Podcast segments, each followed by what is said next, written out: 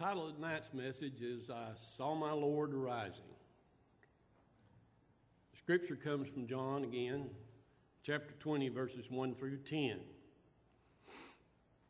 Now, on the first day of the week, Mary Magdalene came to the tomb early, while it was still dark, and saw that the stone had been taken away from the tomb. So she ran and went to Simon Peter and to the other disciple, the one whom Jesus loved and said to them, They have taken the Lord out of the tomb, and we don't know where they have laid him. So Peter went out and the other disciple, and they were going toward the tomb. Both of them were running together, but the other disciple outran Peter and reached the tomb first. And stooping to look in, he saw the linen cloths lying there, but he did not go in. Then Simon Peter came following him and went into the tomb. He saw the linen cloths lying there and the face cloth, which had been on Jesus' head, not lying with the linen cloths, but folded up in a place by itself.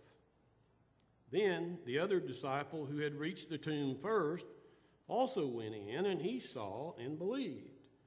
For as yet they had not understood the scripture that he must rise from the dead. Then the disciples went back to their homes. We talked uh, a little bit last night about the chronology of Holy Week. And, and I want to point to this the opening verse. It says, Now on the first day of the week. Here, the first day of the week, remember, is going to be Sunday. Because if you remember, the Sabbath is on Saturday, and it ended at sunset on Saturday evening, and the first day of the week is Sunday. Sabbath being the last day of the week. And of course, we're talking about in the Hebrew culture. So, it's Sunday morning. And remember, we said that Jesus was resurrected sometime after sunset on Saturday, and obviously before this event. We don't know exactly when, but we know that Mary got there very early Sunday morning because the scripture tells us it was still dark.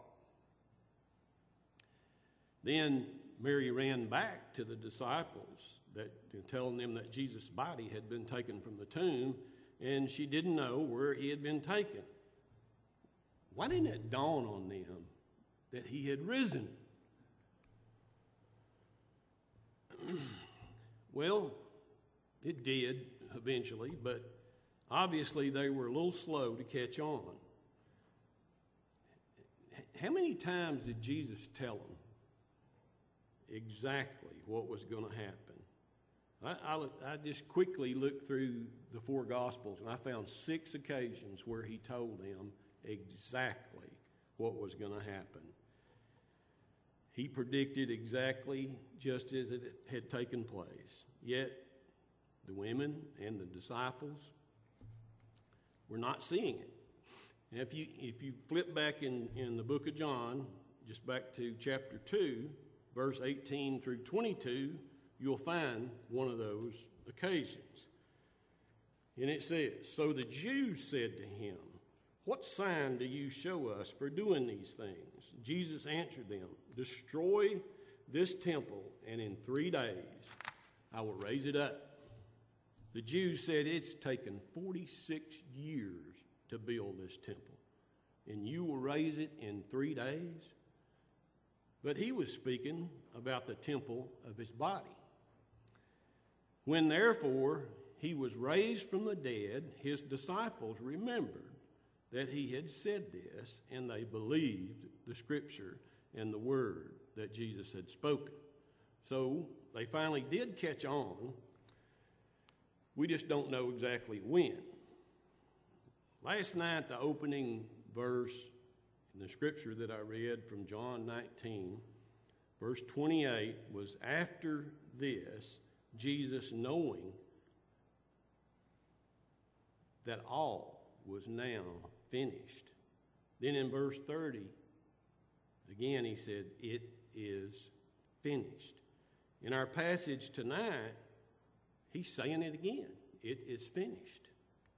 Although it might take a little study to see it, but he's saying it. if we look back at verses 6 through 8, then Simon Peter came following him and went into the tomb. He saw the linen cloths lying there, and the face cloth, which had been on Jesus' head, not lying with the linen cloths, but folded up in a place by itself. What significance could this possibly have? The cloth folded up neatly by itself. And of course, you know, the linen cloths that they're speaking of is what they had the body wrapped with. What, we, what would have been uh, what would have been Jesus' earthly uh, occupation prior to his starting his ministry? We know that uh, Joseph, his earthly father, was a carpenter. So it's a pretty good chance that Jesus worked as a carpenter as a young boy and a young man growing up. Uh, the carpentry trade in those days was quite different from, from what we know of today. Carpenters in those days would build furniture, uh, all types of woodworking projects. And when the carpenter built, let's say, a table, for example, and he would also, as part of his duties, he would put a hand rubbed finish on that table. Most likely, he would rub it with olive oil. And when the table or whatever the piece was that, that he was working on was finished, he would neatly fold that rubbing cloth and place it on the table. Then, if his customer came by and he didn't happen to be in the shop, they see their table and the cloth is neatly folded on the table, they know it is finished. God has a plan. And his plan is intricate, his plan is detailed, his plan is far reaching, and his plan is final. What is Jesus telling us with this folded cloth in the tomb. He's saying once again, it is finished. His awesome and brilliant plan for your salvation was finished. When God saved the Israelites from captivity in Egypt, he had them to select a one year old lamb from the flock that was without spot or blemish and keep that lamb in the house with them for four days. They had to select the lamb on the 10th day of the month, and then Passover was on the 14th day of the month. So they had this cute, soft, cuddly, lovable little lamb in the house with them for four days. And you know as well as I do, the kids probably already got attached to it, and probably the parents too. Then their instructions were to sacrifice that lamb, take the blood from that lamb, and smear it on their doorpost of their house, and they would be saved. This was the first Passover. And God led his people out of Egypt. God instructed the Israelites that they should celebrate Passover every year and remember what God did for them, saving them from captivity and slavery in Egypt. God instituted at that point the sacrificial system whereby a person could sacrifice an animal and the blood of that animal would atone for sins. But this atonement was only temporary. And it had to be repeated over and over again. But God had a plan. About 2,000 years went by. God sent his son, Jesus Christ into the world to finish that plan. And as I said last night, John the Baptist gave the plan away in John 1:29, although few recognized it when he said, "Behold, the Lamb of God who takes away the sin of the world." Jesus was the perfect, unblemished, spotless sacrificial lamb, and as part of God's plan, he would be the final sacrifice. If you notice something about the celebration of Passover, prior to uh, prior to Jesus coming, the focus the focus on, at Passover was on the lamb. That was the focus. Uh, that was the focus of the meal. That was the focus of the celebration. Was the lamb. Now, when Jesus celebrated the last Passover with his disciples, he changed the focus. He changed the focus from the lamb to the bread and the wine. Now, if you notice in the four Gospels Matthew, Mark, Luke, and John they, they all have, uh, in different ways, record uh, the Last Supper.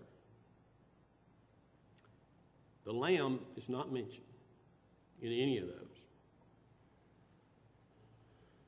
those. Even though the Jews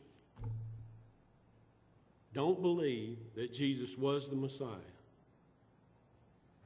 from that time forward till now, they changed their focus from the lamb to the bread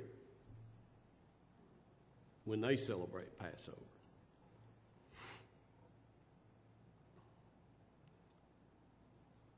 Like I say, they may not have believed in it, but God had a plan. Jesus, Jesus was the final lamb. In the book of Hebrews, chapter 9, the author makes several crucial points that I'm going to highlight for you. He opens this chapter by explaining how, under the Old Covenant, the high priest entered the most holy place only once per year, and then only with the blood of animals. The point he is making is the high priest under the Old Covenant had to make sacrifices and enter with blood over and over again, year after year. And then we pick up in verse 11. But when Christ appeared as a high priest of the good things that have come, then through the greater and more perfect tent, not made with hands, that is, not of this creation, he entered once for all into the holy places, not by means of blood, of the blood of goats and calves but by the means of his own blood, thus securing an eternal redemption.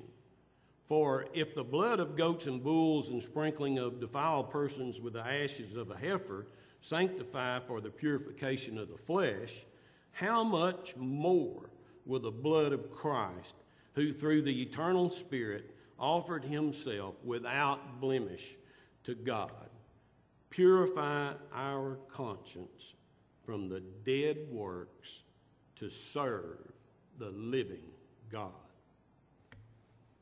Do you hear what he's saying?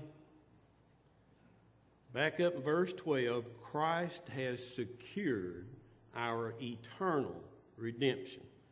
Now, why? Why did he do that? What has he secured our eternal redemption for? He explains that. So that through the eternal Spirit, his offering of himself will purify our conscience from dead works to serve the living God. So, what he is saying here, plain and simple, Christ is saving us by offering himself so that we might move. We got to move from the dead works that we are involved in in this world and move toward serving, serving the living God. And now we pick up verse 15. Therefore, he is the mediator of a new covenant so that those who are called may receive the promised eternal inheritance. Since a death has occurred that redeems them from the transgressions committed under the first covenant, Christ is our mediator. He stands between you and God, mediating on your behalf. He has established a new covenant, for under the old covenant you could not receive eternal redemption. But Jesus sacrificed under, the, under his new covenant, you will receive the promised eternal inheritance. You are heir to the promises of Christ. And He has made that possible for you and for me. I'm skipping down to verse 24. For Christ has entered not into holy places, but with the hands, not in holy places made with hands, which are copies of the true things, but into heaven itself, now to appear in the presence of God on our behalf. Nor was it to offer himself repeatedly as the priest enters the holy places every year with blood not his own. For then he would have to suffer repeatedly since the foundation of the world. But as it is, he has appeared once for all at the end of the ages to put away sin by sacrificing himself. And just as it is appointed for man to die once, and after that comes judgment, so Christ, having been offered once, to bear the sins of many will appear a second time. Just like Billy's song says, I'll rise again and I will come again. Not to deal with sin, but to save those who are eagerly waiting for Him.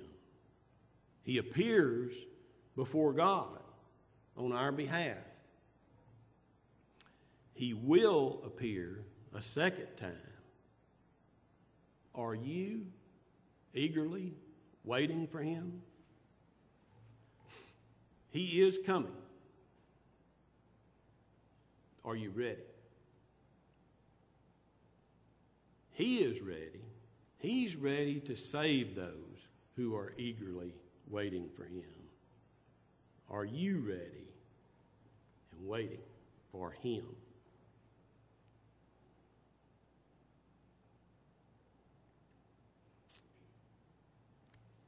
in remembrance of what Christ did on this very night, some 2,000 years ago, we're going to celebrate the Lord's Supper, Holy Communion, the Eucharist, whatever name you want to call it, it's still the same thing.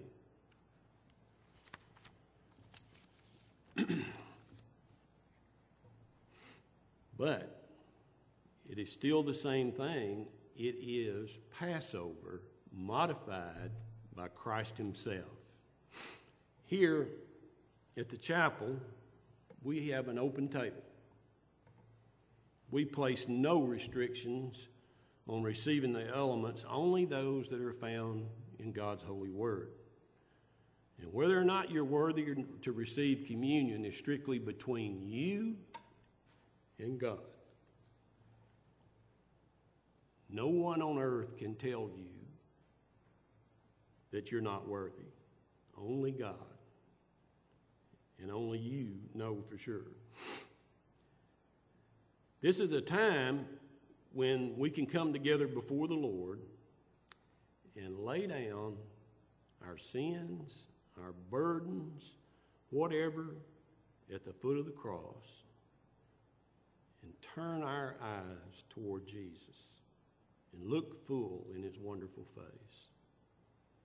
Become a part of the new covenant. Claim your place as an heir to the kingdom. Let's pray.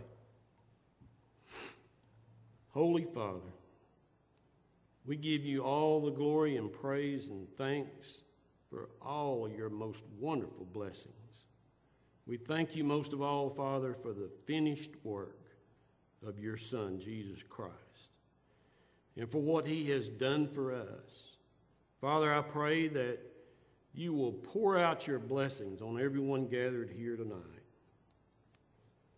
I pray, Father, that you would bless these elements of Holy Communion, that they are for us the body and blood of Christ. As we partake in these, this sacrament tonight, and we ingest this bread and this fruit of the vine, may it serve to draw us ever closer to you, our Lord and Savior, Jesus Christ. For it's in your name I pray.